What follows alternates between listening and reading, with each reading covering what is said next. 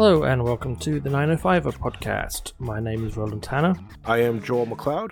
This week we're continuing our series of interviews with candidates in 905 municipal races we, that we think deserve attention. We can't speak to every candidate, uh, but we can highlight races that we think you should know about. Whether a contest with credible candidates who offer real alternatives.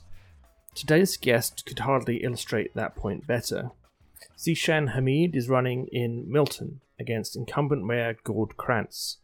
In the interview that follows, we don't talk about Gord Krantz very much, and that's as it should be. Candidates should talk about what they offer. But for anybody unfamiliar with Milton, or even those that are, it bears repeating just how extraordinary Gord Krantz is. But not because he's been around a long time. No, that's not the reason Gord is a little bit unusual. And Gord Krantz was first elected to Milton Council in 1965. He did so with only 837 votes. In fact, he did really pretty badly at that first election and every election for the next decade. In 1965, he came fifth out of a total of seven candidates. But back in those days, the top six candidates were all elected, which meant only one candidate went home without getting a job. And the young gun Gordon made it onto council with the lackluster endorsement of 13% of voters. For a full 10 years, he never managed to get the support of more than 16% of Milton voters, but was elected anyway. By 1980, his numbers had finally begun to improve, and he became mayor in a close race, edging out his rival by only 500 votes. But since then, he's rarely faced a serious challenge. Election after election, Krantz was acclaimed as mayor, in elections, as mayors across the 905 were acclaimed in those days. When he faced any opponents, he generally won with landslide victories, albeit still of small numbers in a relatively small town, say 7,000 votes to 700, as he did in 1995. His stiffest challenge came in 1997 when Colin Best, who today still serves as Ward 1 councillor, came within 1,000 votes of beating him. But the comparison with Best is illuminating.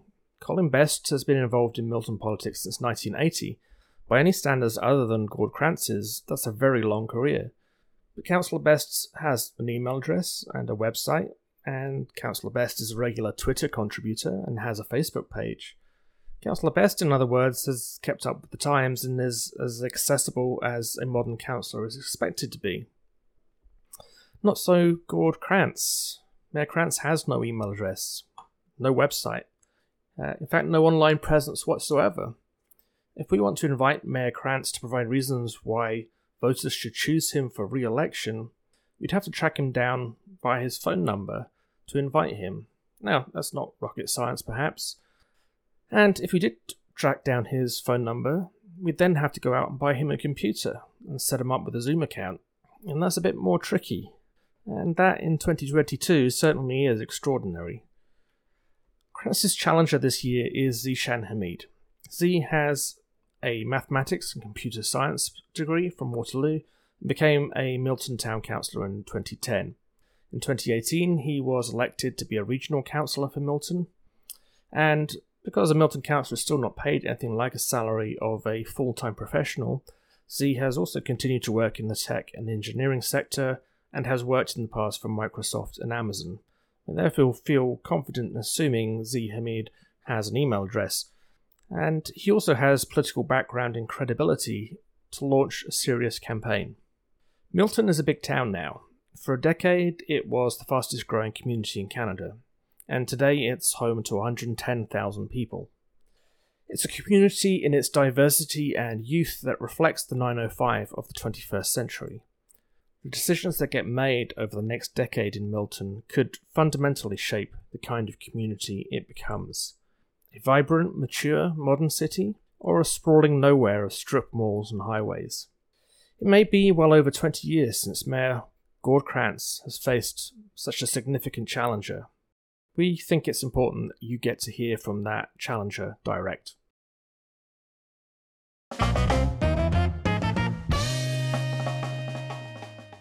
Welcome Z Hamid to uh, the 905 podcast. Thanks for joining us today. Oh, thank you for having me. You announced a couple of uh, months or so ago, a month and a half ago, that you were going to uh, uh take on Canada's longest serving mayor um, uh, in Gord Krantz and and suggests that maybe Milton it's time for a change um, after um, a period of time longer than my lifetime. what I mean, I was just looking at your website this morning, but I mean, let's start off with just you know why you wanted to run and actually what what what your basic what's your vision for Milton.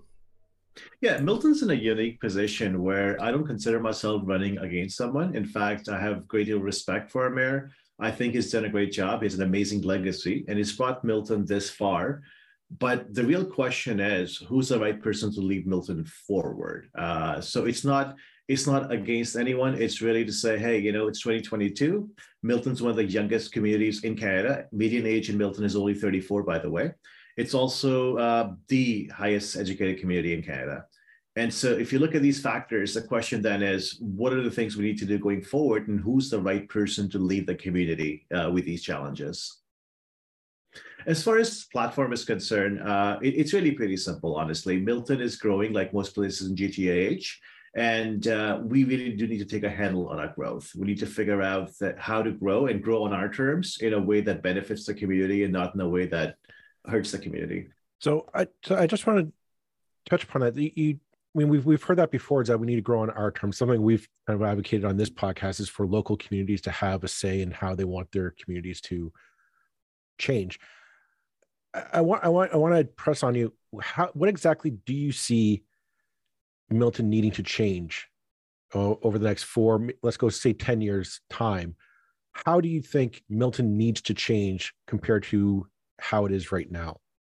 Yeah, let's talk about easy stuff that's completely up to us. So one of the things that's happening, that's going wrong in Milton is we're basically just houses and warehouses. Uh, we don't have a ton of activities. Uh, we're actually actively driving away jobs, unfortunately. So regional staff predicts that in, in, in a 10-year period, Milton will end up driving away 17,000 existing jobs. And that's mostly because as areas are intensifying, these old industrial areas, uh, they're being replaced by condos and mixed use, which is actually not unsuitable. So don't get me wrong, which is actually exactly what should happen in those areas. But then we don't have alternates for these businesses to move to. And the reason we don't have alternate is not because we didn't plan it, but because as applications come in from warehouses, and these are massive mega warehouses, like they boggle the mind how big they are. They're big enough that they have trucks driving inside of these warehouses uh, our council, majority of council, against our own official plan, has chosen to approve these warehouses. And they don't generate a lot of jobs. They're basically just storages, uh, and they're fully automated. I used to work for Amazon, so I can understand how automated they really are. Uh, and, and they don't add much value to the community. And what ends up happening is that the reason, so to be fair to the other side, the reason they get approved is because they give you tax assessment immediately because they go up in one year and you get like, you know, a million square foot built in one year and hurrah. But on the in the long term, uh, in the long run, they actually give you you actually generate smaller taxes from them because they don't use as much covered area than say a multi-story office building would do. Plus, it means that a small business owner in Milton, your, your auto body shop, your mechanic shop, your machinery, your gymnasium, and all these other small industrial uses, they have nowhere to go and they're either being forced to retire or they're moving out of Milton. So that's the one quick thing that we can do to change. And one thing that people don't realize often is quality of life services are often not built based on residential tax base. They're built on the backs of business taxpayers because businesses pay a higher tax rate and they don't ask for much in return.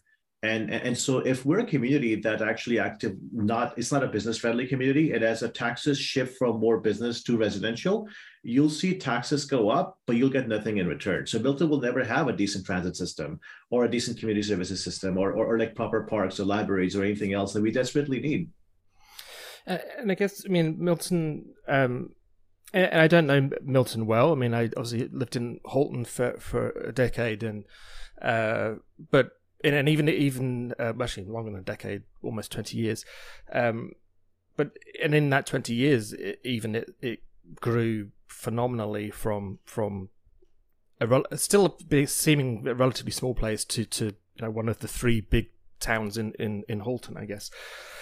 Um, and and it seems to have made a lot of the well, for better, one of the better words, it's made the same mistakes as as, as all the new uh, uh, as all the new uh, towns in in the 905 kind of done, which is just to be very car centric. Now you you speak about on your on your uh, website, you're saying, well, you know, we can we can grow and we can we can have more trees, we can have you know better transit, all admirable things, how do you go about kind of redesigning a town that was designed for for for cars? Um, and can you actually? I mean, I know this is something that Burlington struggles with. It's like we want people to walk more, we want people to be healthier, uh, we want walkable streets, but things weren't designed that way. How are we going to get there? Yeah, it's really hard to go back and retrofit. Uh, and, and so some of the things you have to accept if you want to build a transit oriented community, that older parts of that community, uh, you'll have to subsidize transit and alternate modes of transportation more than if you design it properly. And uh, that's one of the challenges a lot of municipalities face. Milton faced that challenge as well, where we, uh, in my previous term, uh, the majority of council decided to take actually bus service away from older Milton because uh, it wasn't hitting the right metrics. But it wasn't hitting the right metrics because it wasn't designed to be very transit friendly. So clearly, fewer people will take transit uh, because it's extremely sprawled. Uh, and, and, that's just the, it doesn't mean that you kind of move the bus service. It just means that you kind of look at it differently. In terms of going forward, uh, our plans are actually quite good. Milton is fortunate that we have good staff and they come up with these great master plans 15 minute communities walkable bikeable and everything else. The issue happens at implementation of that plan because it's very easy to put things off just a little bit. So it's very easy to say you know what? That's great but we're going to build this trail you know next year and we're going to put a transit here next year even though people are moving in this year. And then next year never comes. And what we really need is a commitment and, and, and put transit and cycling essentially multimodal transportation at the same level as cars and so when we're designing a community, we design it from scratch in a way that you don't need your car to get around.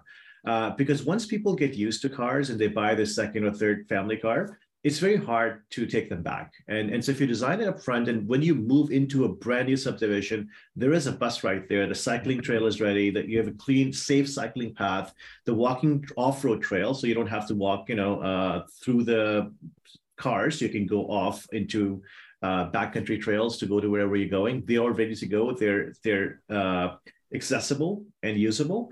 Then people will use it. Uh, but what happens in all municipalities, Burlington included and Milton included, is that we think of these things after the fact, and we want to make sure that we get all the people moved in first. Um, what I mean, the, the counterpoint to that is that you know Milton is often viewed as kind of a bedroom community. It's you know a lot of similar to to other uh, uh, you know Burlington and Oakville, the residents I would get on a GO train, go into Toronto to work, come back, and and live in in Milton. So, are are you talking about like kind of a cultural change in Milton to get away from that that idea that that mindset of well, we just I just need a place to park my cars, put my stuff in a house, but my my day to day life is actually in Toronto working in a in a Bay Street office, uh, if you will. You know, how, how do how do you view that that dichotomy, I guess, or that that that conflict of interest?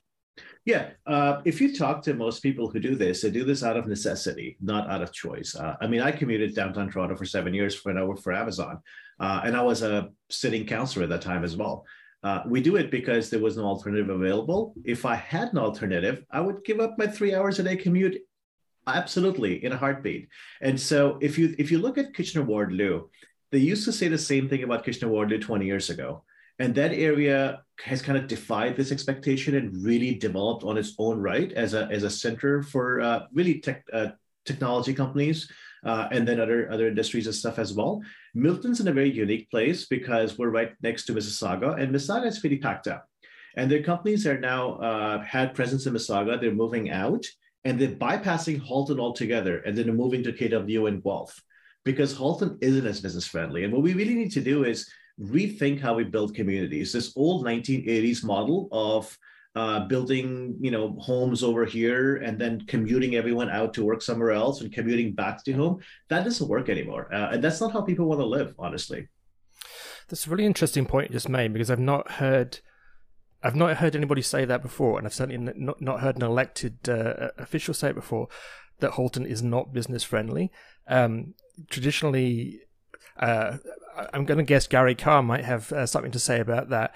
Um, but that's, uh, but it's true. I mean, I mean you're, you're making a point that certainly immediately resonates with me, even though I haven't really thought about it before, is like, yeah, why are they going? Why are they going to Waterloo and Kitchener, and not coming to Halton? Um, and in terms of the kind of major companies finding somewhere to locate, is, is, is that a matter of sort of space that Halton's out of? You know, we don't have much green space. Milton's one of the few areas that does still have green space, and that's causing its own problems and debates at the moment. Um, you know, or, or you know, you, you, were very complimentary about Gord Krantz at the start, but I mean, have there been mistakes made by our leadership in in the various um, towns and cities uh, over the last 20, 30 years that you think now need to be changed? Yeah, so there, there, are two questions there. Uh, let's talk about business friendliness. Most communities are very business friendly when it comes to large corporations. So if Amazon wanted to build a warehouse in any community, they would go as quickly as they humanly could uh, to approve that. The challenge is that if you wanted to start, you know, a small studio uh, for podcasting, for example, you would have a heck of a time going through it. And I'm talking about the opposite. What really should happen is that communities should support local independent businesses. These big corporations have money and they have lawyers and they have planners and they have everything else they can get through. Essentially, what ends up happening with these communities, with Milton, Halton, and other communities as well, is that we have the same process that requires, you know, like 17 different approvals from 17 different agencies and like these stack of reports and all these studies Mattamys and Amazons and Orlando corporations of the world can get through it, but you and I cannot. Uh, and we need to rethink the approach because it's not working. And, and in terms of the, second question, most of the councils, if you look at it, and it's hard for me to say that because I don't want to appear ageist, but there, there's a very specific demographic that runs these communities. Uh, and that demographic tends to not reflect the community as a whole. Uh, so if you look at most councils, and it has to do with how counselors are paid and how they're accommodated, most young professionals don't even think about this. It doesn't matter. They might have the desire, they might even have the skill, but they don't think about it because who's going to leave their job and, and take, you know, being a counselor in Milton for $40,000 a year? And so you end up getting uh, people who retired and, and they have a very different perspective because once you're done raising a family, your perspective actually changes a lot. Um, it sounds like you're like when you, you keep coming back to this idea of cha- trying to change the culture of uh, of Milton, um, which is ambitious to say the least. I, I kind of wanted to go, go a little bit deeper into that because I think you're touching on something that I think we've also been touching upon during the course of this podcast is kind of the lack of vision, not just in, at town of Milton, but kind of in in at our municipal leadership. At least we've seen in this election. And that, what I'm getting at is let's stay stay here in Milton. Uh, sorry, in, in Halton. Milton is the town of Milton. You have the town of Georgetown, the town of Oakville. I know it's the city of Burlington, but you ask a lot of Burlingtonians, they'll say, "Oh no, we're the city with the small town feel." And I'm wondering, does that serve that? Does that identity serve these communities in the 21st century? Um, you know, are, are are we stuck in a in a mindset of the past that is going to leave us behind? uh, as the challenges of the 21st century economy just start bearing down on us. Yeah we can double down on that right? So what do you what feeling do you get when it's town off something? Uh, the problem is that communities call themselves a village or a town or a small town but they still design themselves to be very very car centric. And forget car centric. The problem with land planning the problem with development in ontario suburbs is that they're exclusively designed around cars so when applications come in, you look at, well, how many cars are going to be generated? How much parking space do we need? Uh, how are they going to move? So we need these many lanes, and we need yada, yada, yada. They're not people centric. And the cultural shift we have to make is that we have to start designing cities for people. Now, people drive cars, therefore cars will be accommodated, but it really should be for people. How do we meet, move people around? Now, how do we move cars around? How do we effectively move people around? So certain percentage of them will use cars, but you know what? Certain percentage of them are willing to not use cars anymore, but they really have no choice. Uh, so to give you an example, if I wanted to come meet you, uh, you're in Hamilton using transit, I have no way of getting there. Doesn't matter how much time I was willing to spend. I cannot get to you with transit without take, without driving to a transit station. Uh, and so we've done it wrong. We've completely done it wrong. And once I get in the car and drive to a transit station, why would I take a go bus? I'll just continue driving on to uh, Hamilton.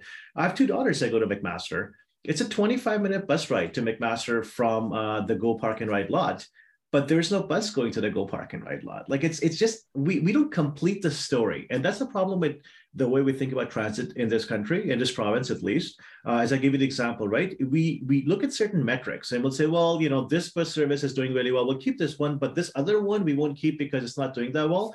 We don't realize that they depend on each other. Uh, transit is just like a road network. If you don't finish the network, it doesn't work. Uh, you can't just have you can't just do it half-ass way. Well, you talk about half-ass way. I, I just want to. There's a, a, thought that popped in my head is that you know, often we hear about you know planning departments say, "Oh, you want to put in a condo tower or or whatever have you," but you know the first floor needs to be for uh, shop, you know, businesses, uh, commercial use.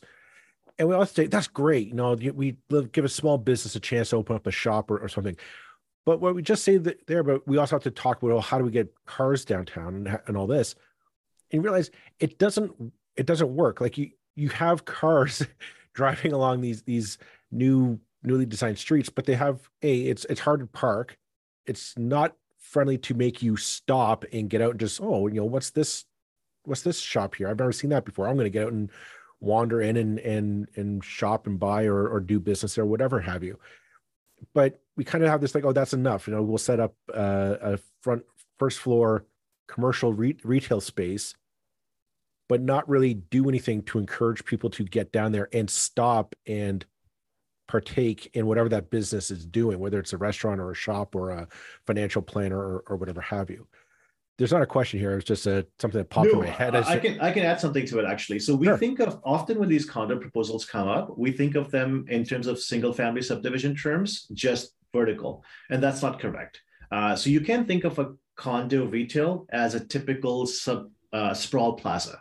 Uh, and that's how people often think of them like, well, someone needs to drive there and shop there. So we need, but these condos on their own don't work. But if you create a network where you now have a street that's walkable that have 5,000 people living there within a walking distance, like within five minute walk, then you no longer need to accommodate cars to drive in there and park somewhere because you have all the, you know, everything you need is right there.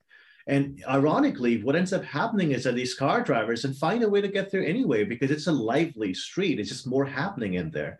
Uh, and, and one of the one of the things that really took me a while to understand, a lot of these downtown or lakeshore type places, like Oakville Lakeshore, when they start charging for parking, the usage actually goes up. And that's typically because they start charging for parking when they've created this like vibrant main street and then they can start charging for parking and only people who want to go shop there and who take it seriously are the ones that come. Uh, we need to we need to rethink how we develop communities and, and there's a lot we can learn from older cities that have done gone through this before especially european cities and some of the more denser american cities as well. Uh, but we can't keep doing things the way we've done for the past 50 years. That doesn't work anymore.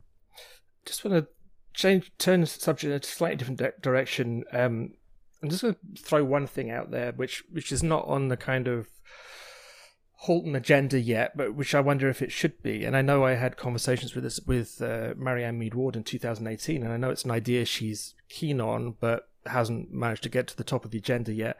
And that's should Halton just have a regional bus service rather than Milton having its buses and Oakville having its buses and Burlington, and them not even being kind of allowed to go to the other city or the other town would it not make more sense just to have a, a regional service that then we could get on a bus in Burlington and go to uh, go to Milton, which I can't currently do? We really should have metropolitan service across GTA, uh, GTH. Really, Metrolinx should uh, run it. Uh, Toronto is very unique in terms of uh, major global cities that we think of transit only in local terms. But in absence of that, we should do what York and Durham region does. And yeah, we should definitely have a regional bus service. Uh, the challenge is that Oakville historically and still is uh, against it. Uh, in a regional government, and we, will get into technical regional governance that it really isn't that valuable right now, but regional government isn't set up properly. It's set up in a way that larger municipalities can basically call the shots. Uh, so let's move away from Halton because I don't want to I don't want anyone to feel uh, pointed. But if you look at Peel, for example, Caledon might not might as well not have a seat in regional council because Mississauga and Brampton dictate exactly what happens. So, uh, and that's kind of what happens in Milton as well, uh, in Halton as well. But I do believe that uh, next term of council will be able to push through and start making progress in regional transit. Okay. And and now turning in, in, in the inevitable direction of, of development, you know, I noticed on your on your website you, you say, um, let me just get make sure I get the quote here. Um, uh, we can grow without building high rises in already established neighborhoods, uh, and it's time for more houses and warehouses. And you, you made that point already, but when I see a phrase like "we can grow without building high rises," it's like maybe, but do you ha- will you have that power as, as a council? Um, you know the the the height the height of buildings and uh, tends to get decided not by councils these days. It's, it's by the OLT. Um, are you are you not risking there, kind of raising people's hopes that there will be a made in Milton uh, solution to to to the major developments that happen? Yeah, so uh, I, have always been ambitious. uh, you'll continue to see that. Uh, I was very careful not to not to uh, indicate that we will not intensify. We do need to intensify.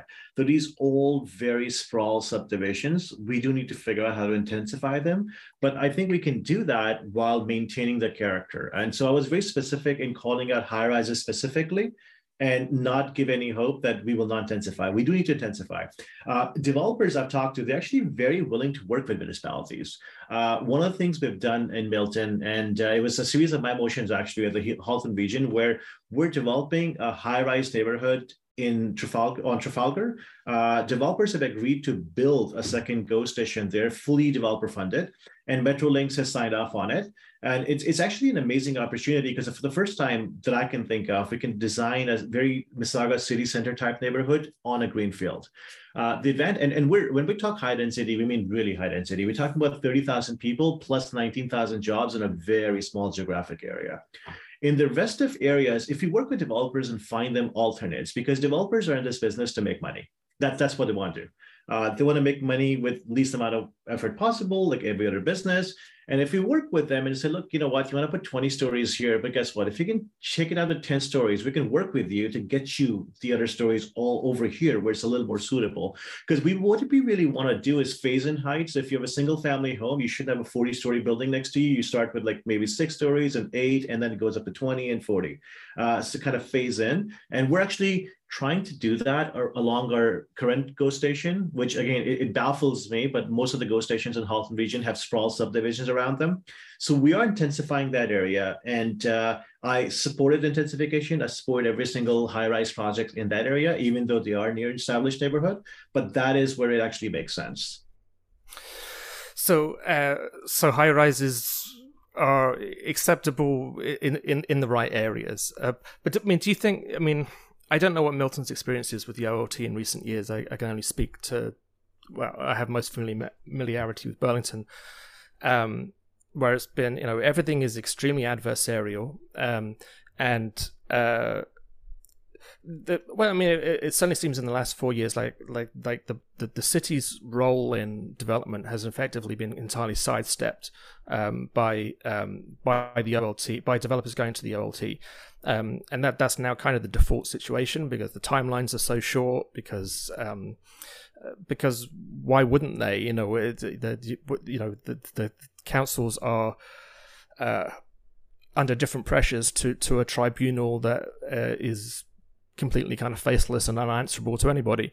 Um, so you know, are you, are you not just inevitably going to face the same problems where you can plan what you like, um, but it's going to be decided somewhere else? Yeah, I mean, all these shouldn't exist. But that said, uh, and I'm not saying Burlington does that, but what a lot of councils do with OLT is that they also use OLT as a scapegoat. So rather than taking the leadership and saying, look, we do need this project in this area, this is downtown, we do need people living here. Uh, they they kind of uh, take the easy way out and they say, well, let's make it somebody else's problem. Uh, and and they then fight developers even for development that actually is good. So I'll give an example. There's an entire area in Milton, or two actually, two examples that both exactly identical. The two places in Milton where I, I can't campaign because I I voted and I approved for approved these high density uh, high rises. Uh, because they made sense in those areas. One is at a major intersection that's in a major transit node, and we need more people living there. Uh, the other one is walking distance from downtown Milton uh, not in an established neighborhood. It's you know it's right next to a train track. But often what ends up happening is that people don't want to see a building. because they've never seen one. And the fact that they can see it is interpreted as you're destroying my views. Uh, but not really. I mean, it's that's not a good enough argument. Uh, so in both cases, uh, actually, in one case, I was the chair of the meeting where the vote was split, and I was the deciding vote because, as you know, in, in, in Ontario, uh, the chair typically only votes as a tiebreaker.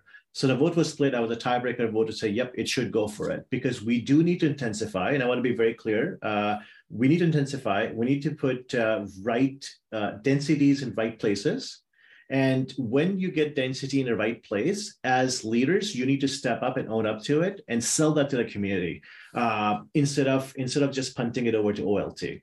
Uh, that said, though, you're right about all the criticism of OLT, and I really do think it shouldn't exist. It's a very Ontario thing. Uh, in other provinces, other jurisdictions, developers have uh, court as a venue where if we go, if we if we treat them unfairly, uh, they can sue us in the court and get the approval. Uh, the OLT shouldn't exist.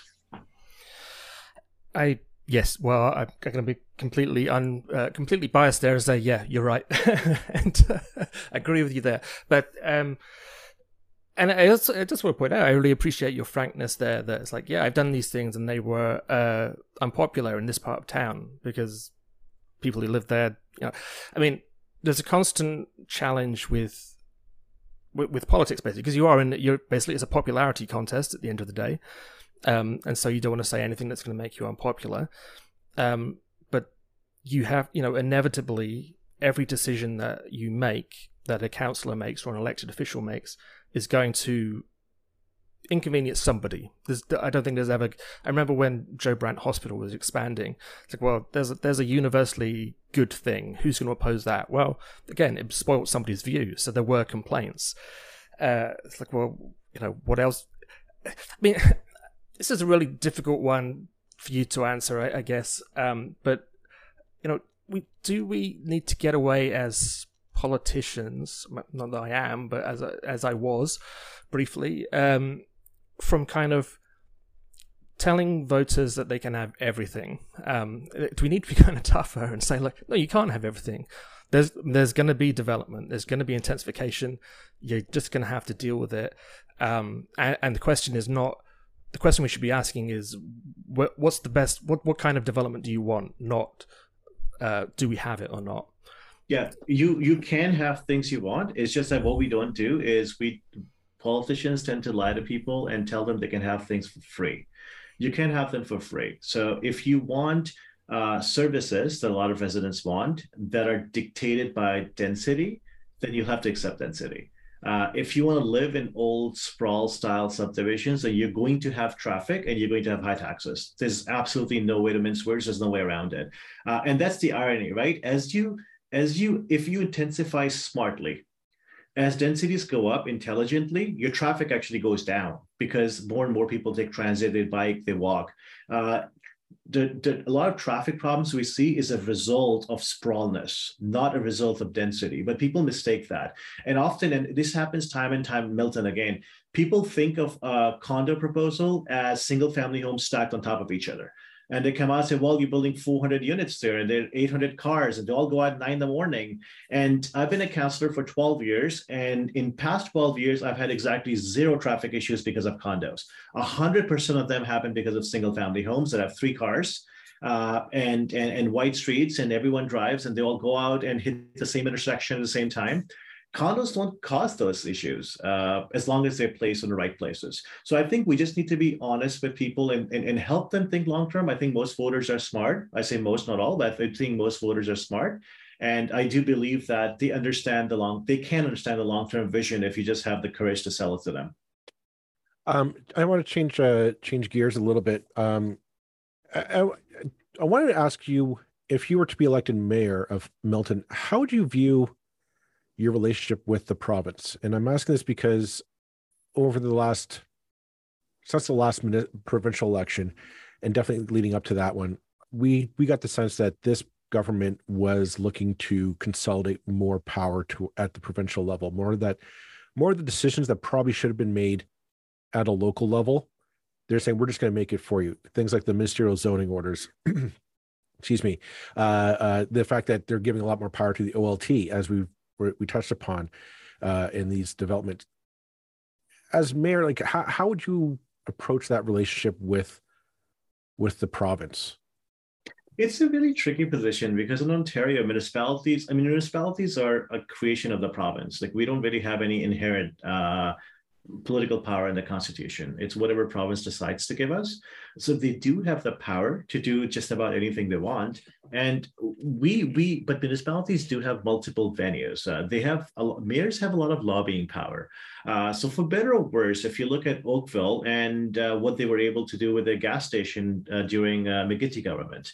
Uh, didn't want it. Again, I don't think it was the right decision, but hey, it was their decision, and they stopped it and and more recently Glen Abbey uh, proposal. Again, it was a conservative government, and they got the government to step in and stop it.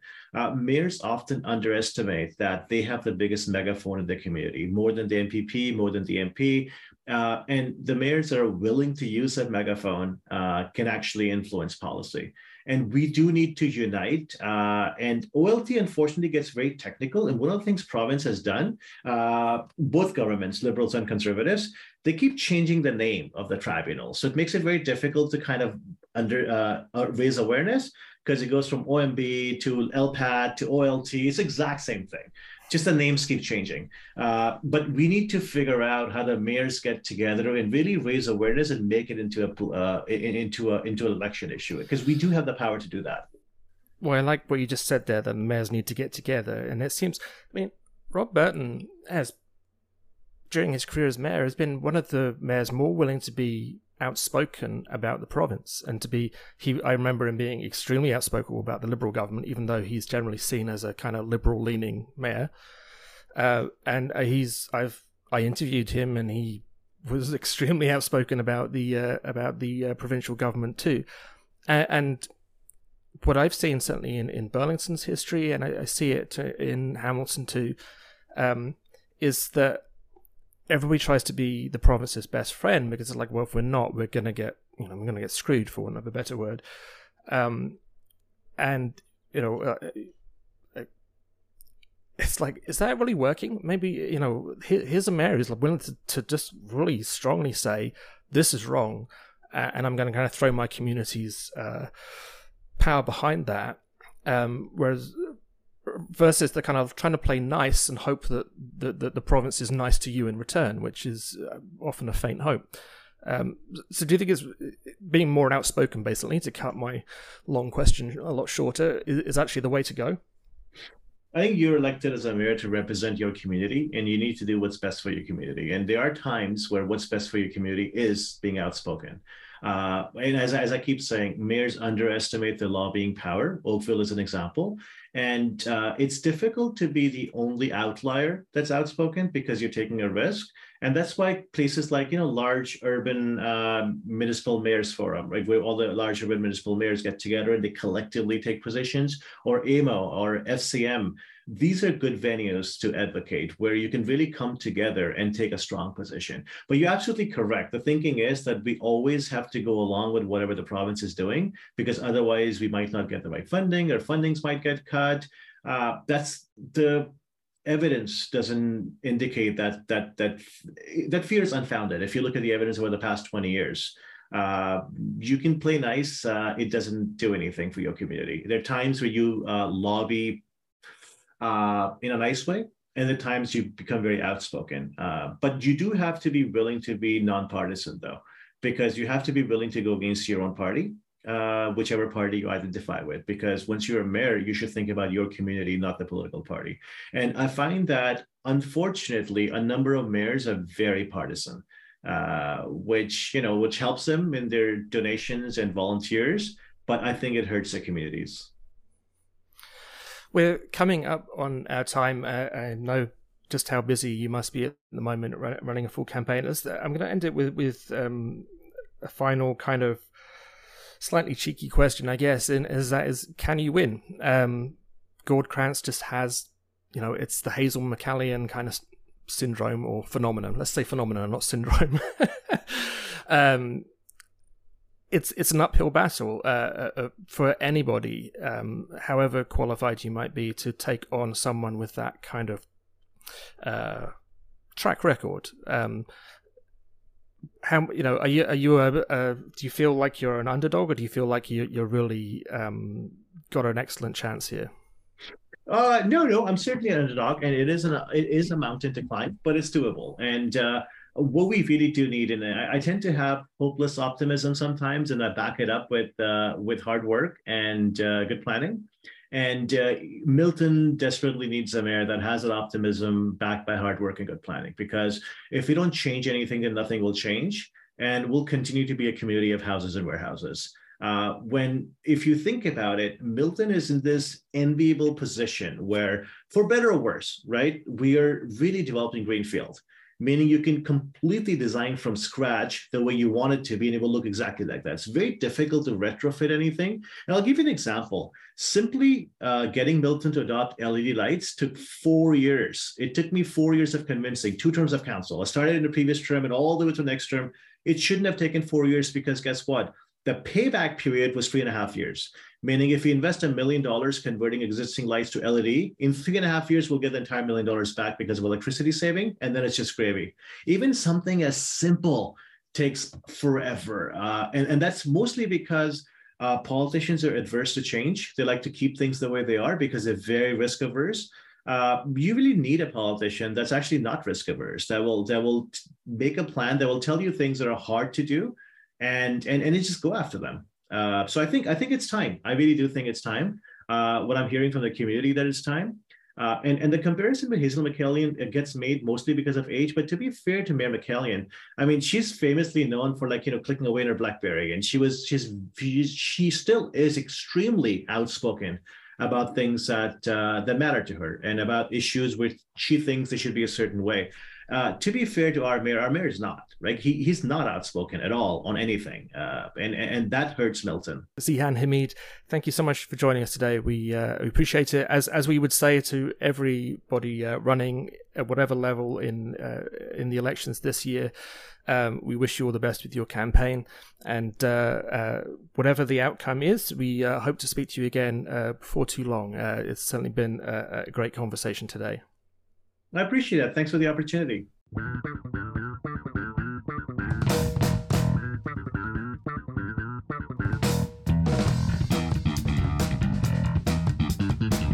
That's it for this episode of the 905er. Thank you for listening. As always, you can send us your feedback, thoughts, and concerns or ideas for future episodes to our email info at 905er.ca. We'd love to hear from you. You can help us keep the 905er going by financially supporting us through Patreon as well as PayPal. Visit us at 905er.ca and click on the support tab. As well, links are in the show notes for your convenience. Lastly, you can find us on social media. Search for the underscore 905er on Facebook, Twitter, Instagram, and LinkedIn. So long for now. See you next time.